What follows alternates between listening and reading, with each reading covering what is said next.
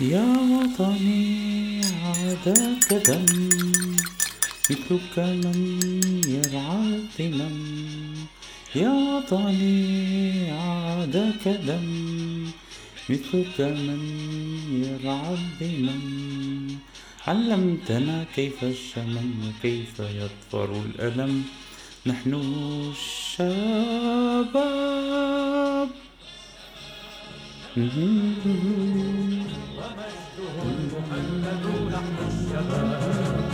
شعارنا على الزمن عاش الوطن عاش الوطن. بعنا له يوم المحن أرواحنا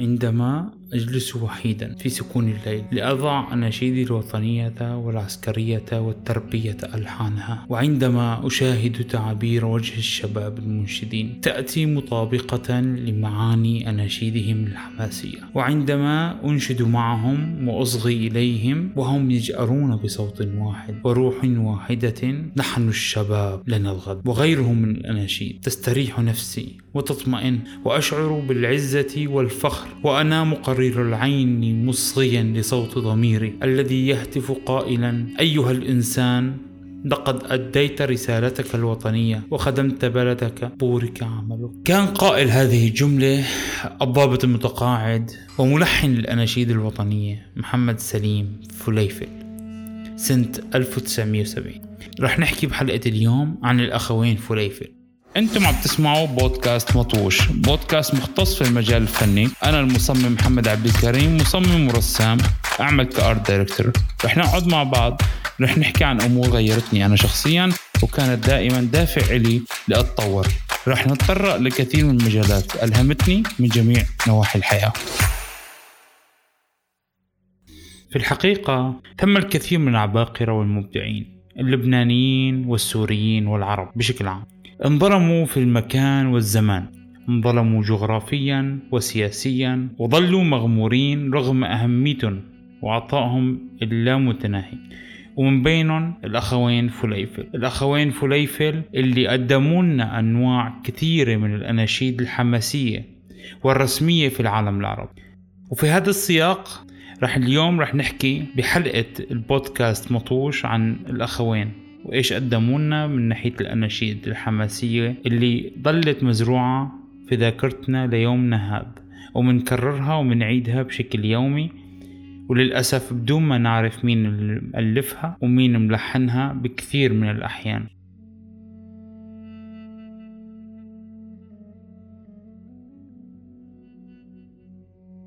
بصراحة أنا ما بدي أتخيل حتى كيف كانت حياتهم كيف كانت حياة هالأخوين اللي واكبوا الانتداب واللي اضطروا يكتبوا أناشيد وطنية عربية خالية من الحزبية والتشدد. ليدعوا أبناء وطنهم وأبناء الوطن العربي بشكل كامل للتوحد وشد الهمة والمضي قدما والتفاؤل. في عصر كان فيه التفاؤل شبه معدوم. ولد الأخوين فليفل في الأشرفية في بيروت. الأخ محمد ولد سنة 1899 والأخ أحمد 1906 ودرسوا وتربوا في مدينة بيروت. التحقوا بالمدرسة التركية اللي تعلموا فيها الدروس الكلاسيكية من العزف على بعض الآلات الموسيقية. على إيد المعلم يوسف أفندي. فتربوا في بيت مليان موسيقى. كان دائما أبوهم يتمتع بحس موسيقي فطري. ووالدتهم كان إلها صوت جميل. دائما هي كانت تحفظ الموشحات والابتهالات الدينية والمدائح النبوية. زاد حب الولدين للموسيقى العسكرية العثمانية لما كانت تجوب أرجاء بيروت بالقوافل العسكرية.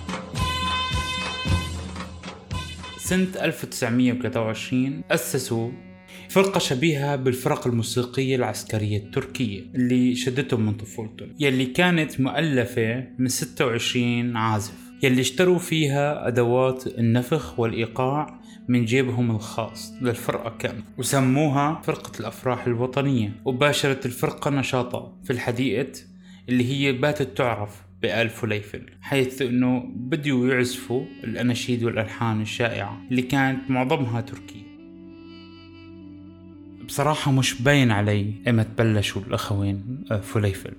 ولكن اللي بنعرفه كلاتنا في نهاية الحرب العالمية الأولى كانت البلدان العربية أغلبها تحت الحكم العثماني وبعد هيك انتقلت بالتاريخ لحتى يسيطر عليها الانتداب الفرنسي والاستعمار البريطاني. وكان من الطبيعي أن الشعوب تكون رافضة لهذا الانتداب ولهذا الاستعمار. فبلشت الأناشيد تظهر.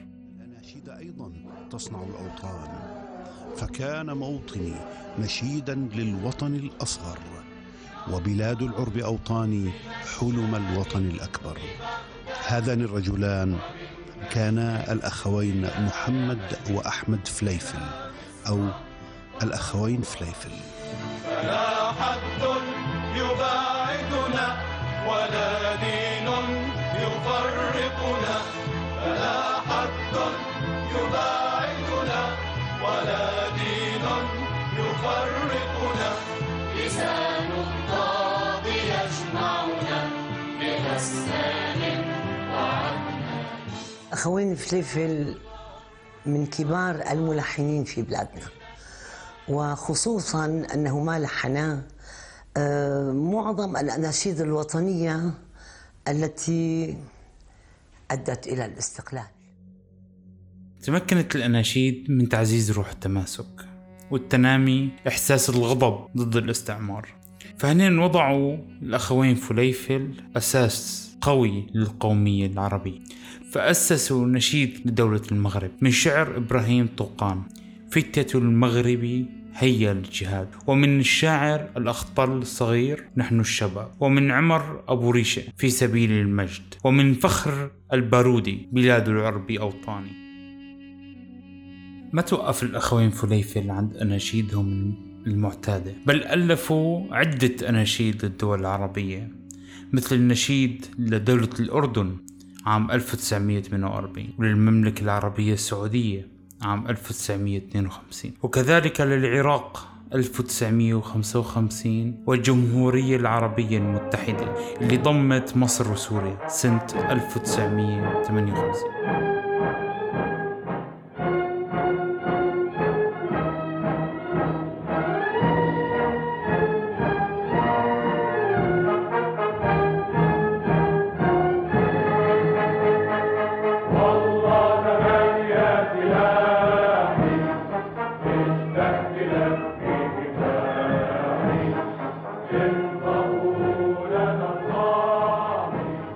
ما رح نقدر نحيط بكل إبداعات الأخوين فليفل.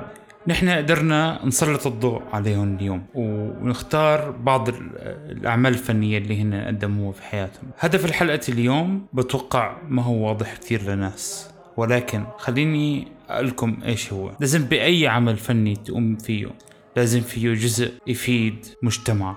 مجتمعك اللي عايش فيه وطنك شعبك دينك.